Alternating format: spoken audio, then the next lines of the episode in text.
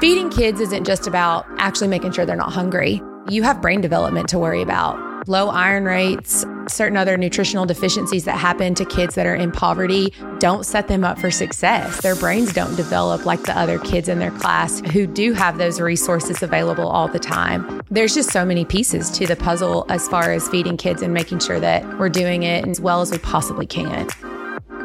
Welcome to Better Together with Kosta Yepifantsev, a podcast on parenting, business, and living life intentionally. We're here every week to bring you thoughtful conversation on making your own path to success, challenging the status quo, and finding all the ways we're better together.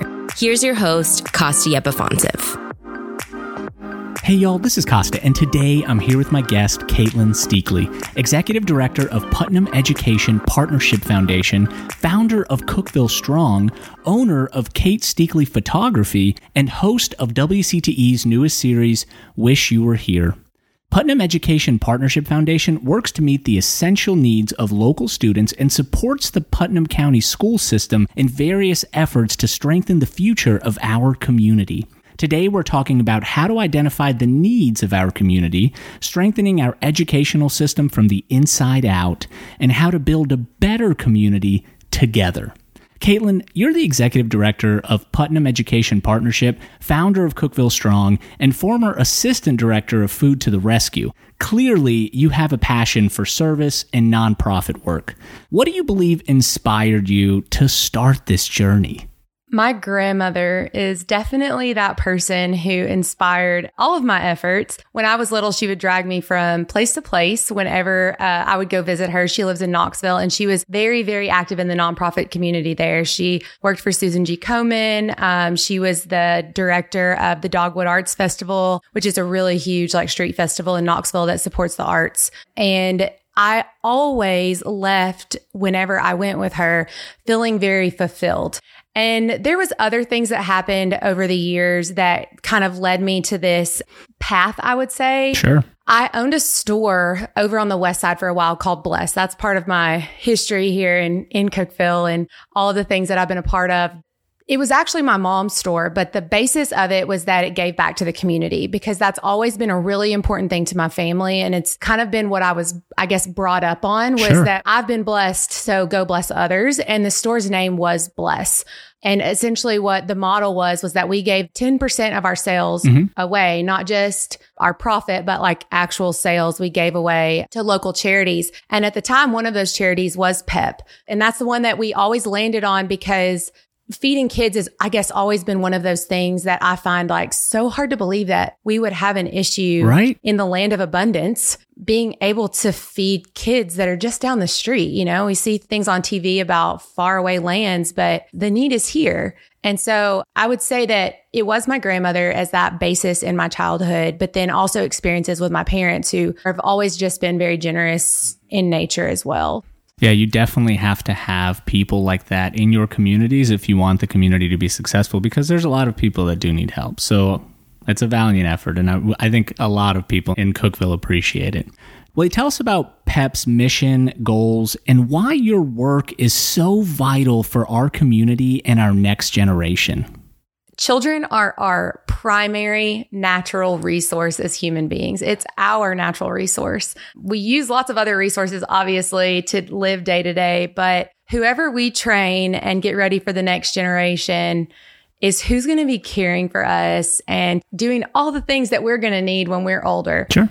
The vision of the PEP Foundation is for every student to graduate into a fulfilling career in life. So that is what our ultimate goal is and our vision for the future of our community. Our mission statement is to strengthen the community by removing barriers to achievement for public education students of all ages. We are currently doing this in practice by building strong community relationships and trying to bring partnerships to the school district, as well as removing barriers for food insecurity or student needs through our student needs fund. So one of our main initiatives has been for over 10 years, the backpack program, which provides over 700 children with food every weekend to take home in a backpack so that they are not hungry on the weekends. In addition to that, within the Student Needs Fund, we also have an actual just fund for sure. student needs, which we pay for everything from lice kits to cleaning supplies, We pay for dental visits. We help pay for medical expenses that would inhibit a child's learning or ability to learn. So a couple weeks ago, we were able to pay for like a child to have a tooth pulled who was sitting in class with an abscess tooth with no dental insurance and in pain. Wow. And at risk of all sorts of other problems from not being able to eat or not feel like eating. Sure. Anything that would be a hindrance to their education within reason. And if, especially the main target is obviously families that don't have the financial means to provide that for their children. And so we want to step alongside those families and help those families be able to have what they need. From the perspective of the school system, do you take a lot of time educating teachers and counselors about this program? Like, do you feel like they have a pretty good grasp and know that this program is available to them? I just started the position last Sure. September. So part of the first steps whenever I took the position was going to school counselors and letting them know that I was there, introducing myself and explaining how PEP fit in. My office is currently in the student services building within the school system. So there's a whole like flow chart that I won't get into today.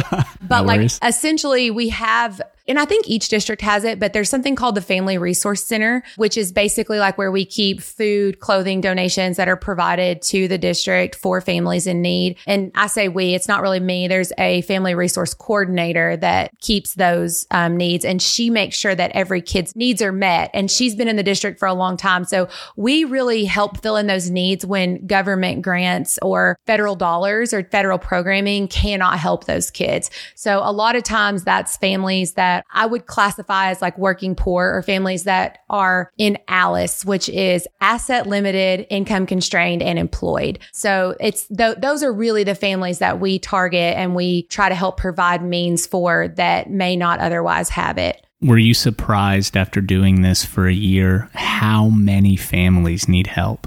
Absolutely. And uh, my understanding is this year, the requests have grown in number over previous years. You know, with wages staying the way they are Yeah. and expenses going up and inflation and all of those crazy things that make our economic system what it is, there's families that are really, really struggling. Yeah, I was listening to a podcast recently. It's uh, called Marketplace on NPR, and they were saying that food banks have seen the highest level of demand in its history, but their expenses have been higher than ever before. And you talk about gas and just delivering food to communities and trying to hire people to work in these food banks. It's kind of like a feedback loop, you know? I am curious, before we get to the backpack program, how long has PEP been around?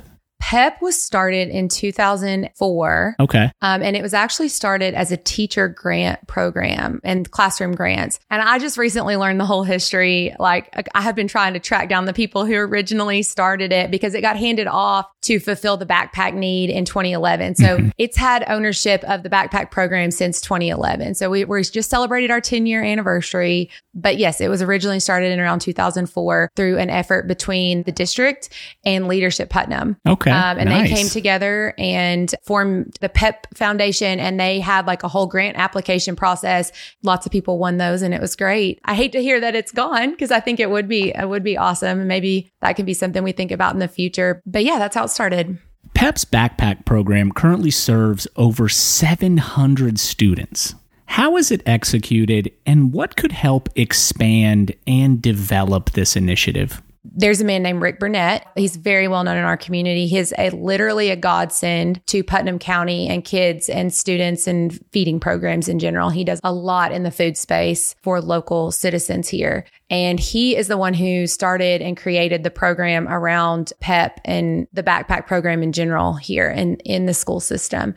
He's literally like one of the greatest people ever. I just Yeah. want to keep reiterating that because he is amazing at what he's done. And he has laid such an amazing foundation for the program and PEP and me as I've come into actually overseeing the backpack program next year. But what happens is there is a lot of different churches in the community that provide either money and they may provide both. So let me say that they may provide one thing or they may provide multiple things, but they provide money and they provide volunteers and their facilities sometimes around making this possible. So I don't necessarily oversee what happens as far as packing goes, but on Fridays, if you're ever driving down Jefferson on a Friday here in, in Cookeville, you'll see a Second Harvest food truck and we pick up food there every Friday. And a representative from one of the churches that is a packing church or person that packs, we even have a couple different local businesses that do it as well.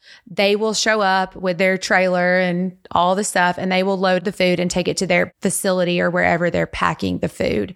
Each church or organization is assigned to a school.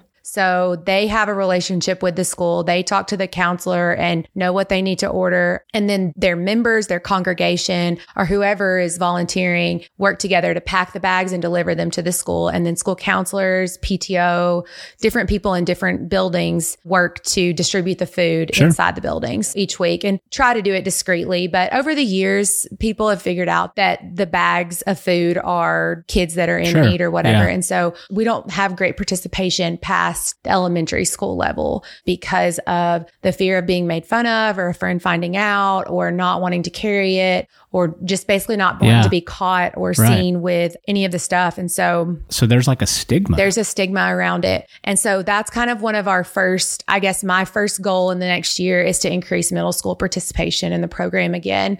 We did some taste testing this year to try to figure out what kids liked and what kids didn't like. And we learned that there were some things in the bags that weren't great. Sure. And so we want to try to not only give kids food, but give kids food that they can feel good about, that they can feel happy to take home and they want to take home. Mm-hmm. We don't want to give them something just to give them something that they don't want to eat, you know? And I think for me, I hope that we can make that change and see an increase in participation because just because that kid went to middle school doesn't mean their family is not struggling, you know?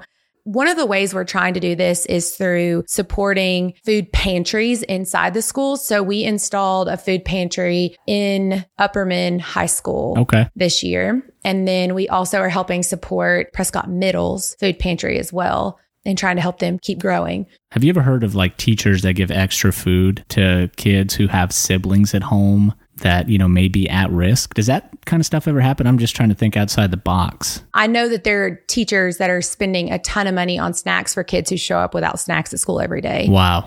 Feeding kids isn't just about actually making sure they're not hungry. Right. You have brain development to worry about, mm-hmm. low iron rates, certain other nutritional deficiencies that happen to kids that are in poverty don't set them up for success. Their brains don't develop like the other kids in their class who do have those resources available all the time there's just so many pieces to the puzzle as far as feeding kids and making sure that we're doing it and doing it as well as we possibly can. Yeah. So let's switch gears here. In 2020, you started Cookeville Strong, which began as a resource and hub for the Upper Cumberland in the aftermath of the March 3rd tornado. Currently, the group has 28,000 members. Will you tell us about founding this community and how the group has evolved?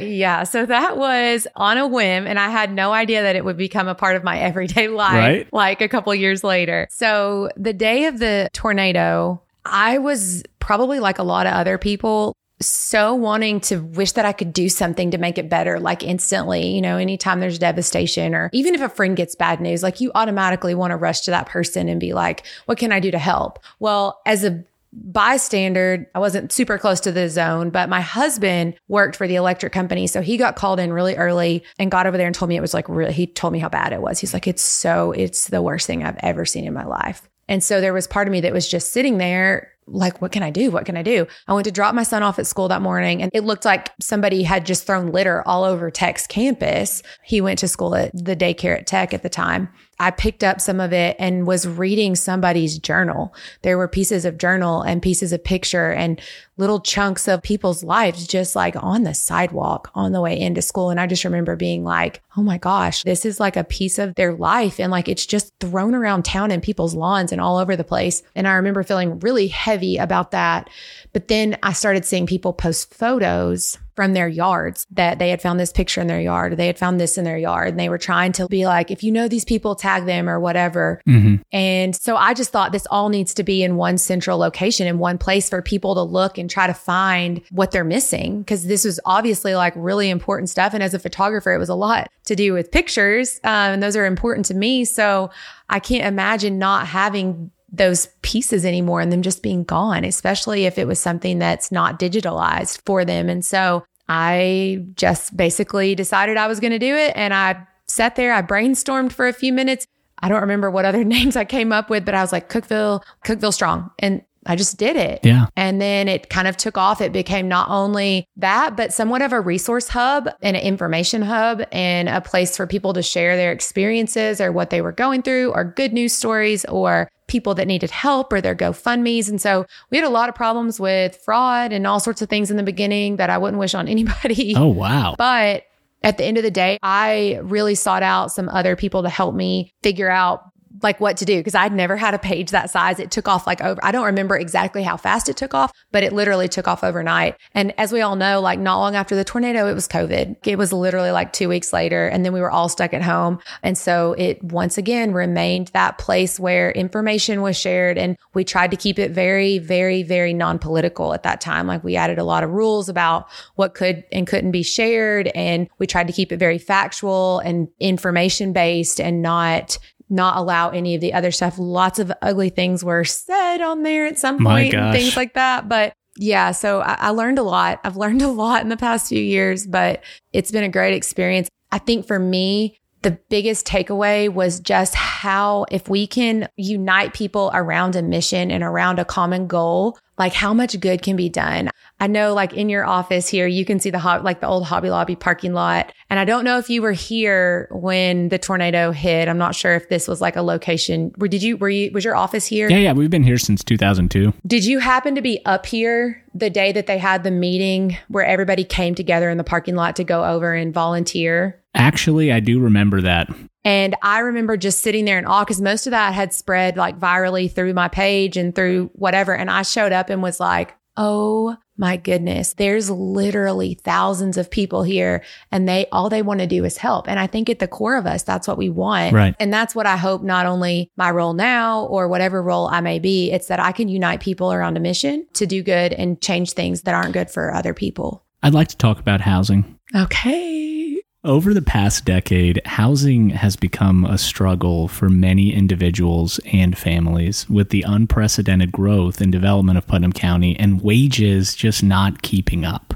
What do you see as the greatest contributing factors to this crisis, and how can we help those in need of more affordable housing in the Upper Cumberland? So I'm going to go back to Cookeville Strong for just a 2nd Mhm. Because do. I want to give some context as to why I got interested in housing. So after the tornado, obviously there was a lot of houses that were destroyed. A lot of people were displaced. And I served on not only the distribution committee for the tornado relief fund, but I also served on the benevolence committee immediately following, or not immediately following, but it just ended like last a couple months ago. So for the last two years, I've served on that committee and I was kind of at the front and center of all the people having trouble finding housing or looking for housing. But in addition to that, on the Cookeville Strong page, I also had this massive uptick in the middle of COVID, just looking for rentals, can't find one, need one.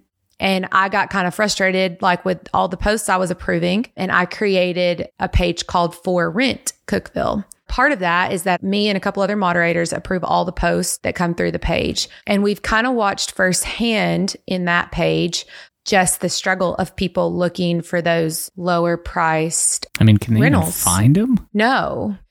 I will say that over the past few months that the I'm looking for range has significantly increased. And I wish that I knew how to do some sort of like data analysis on what people asked for in the beginning versus what they're asking Yeah. for now. I have no clue how to do that. But if anybody listening does, you are more than welcome to have admin uh, status on my page Yeah. to help me, Yeah. you know, look into that. But in that time period, I got really, really interested in housing and what it was like in Putnam County, kind of what the statistics look like, what people were going through, and really trying to put a picture on it.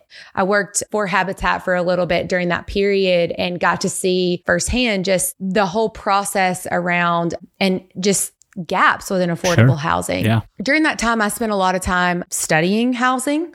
I'm not a real estate agent. I love all my real estate agent friends and I hope they agree with me, but maybe they'll disagree with me. I have no idea, but I know that I have consulted with a lot of them and they've had similar experiences. But I would say that overall in Putnam County and within housing, there's a huge lack of affordable housing. Yeah. Is it a lack of inventory? I think yes, I believe it is. I think overall in the United States there's there's this chart somewhere that shows that the amount of actual structures that were built versus population growth is like way off. Yeah. And I don't know what that looks like as far and that was single family residence, so I don't know what that looks like as far as apartments and what apartment units and how many apartment units were built during that same time. And the thing about apartments, so this is kind of crazy. I follow a lot of affordable housing news because I am like you, a product of the 2008 recession. So it's like shaped my entire life. Yes, right? absolutely. I graduated that year, so Same. absolutely. There you go. So I think apartments are not being built for affordability. no, they're not. And it's actually interesting. A new study has said that in Nashville, it's cheaper to have a mortgage than it is to pay rent. I would believe that. Right. And but when we were growing up, you would rent because it was more affordable than owning a home. Yes. And so now there's this massive mismatch. And I think losing like two to 300 structures during the tornado. And I also heard that a lot of people are commuting to Nashville from Cookeville because they can't buy anything that's affordable in Nashville and Davidson County, Williamson, even the surrounding counties. So you've got an influx of people moving to town. You've got a lack of inventory and wages aren't growing by 40%, which is the current national statistic of home prices in terms of how much they've increased in the last two years. So, what do you think could be a solution? I think we're going to have to build more affordable apartments, period. I don't Yeah. think there is any other way around it. I think for me, people that are in apartments are who I'm most worried about Yeah. um, as we go into the future because let's just say the economy crashes Sure. tomorrow. I think we're still going to see the influx of people moving in from higher priced areas, You're right. period, because it's 100%. going to be even harder to live there. They can live more of a cushy life here. Yeah. They can have more land. They can have more autonomy. Like there's going to be lots of value to that for them. And at the same time, you're going to have people that are in even the lower income rentals that are going to be pushed out. And we're going to have gentrification because Right. of that problem. But let's just say everybody kind of stops buying, stops moving, stops doing any of that. There's not going to be anywhere for those other ones to go at the bottom. They're not Yeah. going to be able, like, if people keep moving in and there's people that are not buying and selling because the market is not doing as well as it was, Sure. and then you're not building enough apartments to fulfill that or affordable rentals, you're going to have some people at the bottom that are really, really squished here, Yeah. really squished. And this is what worries me. And I, like I said, not a genius, but gentrification is going to happen. And we're going to push those people and those families into surrounding counties who have a higher poverty rate than us already. You think homelessness will go up? Absolutely. Yeah. No doubt about it. What we have a true lack of is um, emergency and transitional housing. We have almost none in Putnam Mhm. County. That's one of the reasons you see a lot of people walking around near the interstate and different places. Yeah. There's not a lot of options for them, especially if they're addicted. And that's a high population of that community, which I have a true heart for. But at the end of the day, we're going to have to have more. And that means you're going to see more subdivisions. You're going to see more neighborhoods. You're, and hopefully you're going to see, unfortunately, I know a lot of people in Cookeville don't like to hear this, but more apartments and more Yeah. affordable housing somewhere. Is this the most important issue to rally behind in 2022?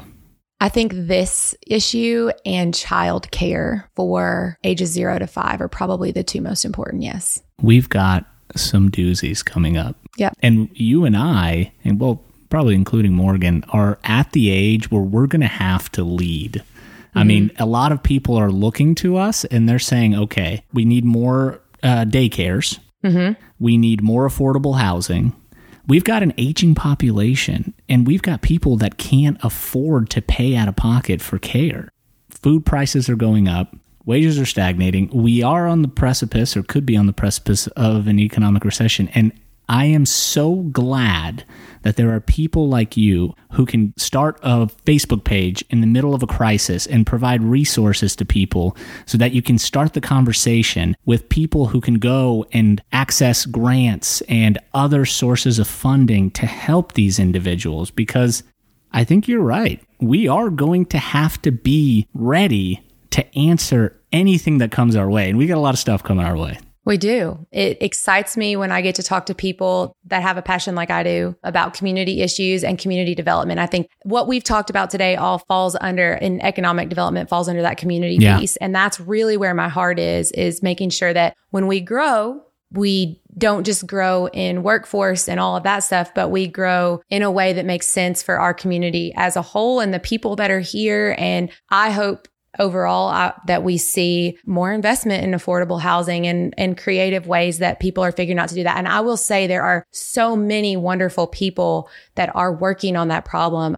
I'll do a quick plug for sure. UCHRA and UCDD because they just got a huge grant 25 million. 25 million. Yes. It's a poverty alleviation plan that they're going to execute. And some of that will hopefully include things like childcare and ways that people can have options for housing so that we can build up the people that are in our community sure. already instead of just relying on these transitional people that are moving in. At the start of the show, I mentioned you're the new host of WCTE's show, Wish You Were Here. Will you tell us about the show and what viewers can expect? So I am really excited about that project. um, it is going to air every third Thursday on WCTE at 8:30 p.m. Nice. So every third Thursday, 8:30 p.m. Tune in. I will be the host, and we have multiple correspondents: Matt Beal, Rafferty Cleary, Shan Stout, and they basically visit places that are hidden gems all over the Upper Cumberland. And I have had the opportunity to film at some really amazing places that I hope everyone will tune in and see there's so many hidden gems here in our area and i'm hoping that this show will produce an increase in tourism. It was a actually a grant um, that ucdd and wcte applied for and got to help increase tourism nice. in rural communities. And so i hope that it does that. I have met so many amazing people that are living in our community that are running businesses that have amazing stories and I'm just excited to be a part of it and share those experiences with everybody else. And I really hope that it does produce tourism dollars for our community, which I think it will, uh, especially for like outlying counties and those that are close in Knoxville and Nashville for a good, easy weekend trip. So we always like to end the show on a high note. Who is someone that makes you better when you're together? My husband. Oh, that's great. He's a good one he just really pushes me to always be my best and do my best and just take everything as it comes. Thank you for joining us on this episode of Better Together with Kosta Yepifantsev. If you've enjoyed listening and you want to hear more, make sure you subscribe on Apple Podcasts, Spotify, or wherever you find your podcasts. Leave us a review, or better yet, share this episode with a friend. Better Together with Kosta Yepifantsev is a Kosta Yepifantsev production. Today's episode was written and produced by Morgan Franklin. Post production, mixing, and editing by Mike Franklin. Want to know more about Kosta? Visit us at KostaYepifantsev.com. We're better together.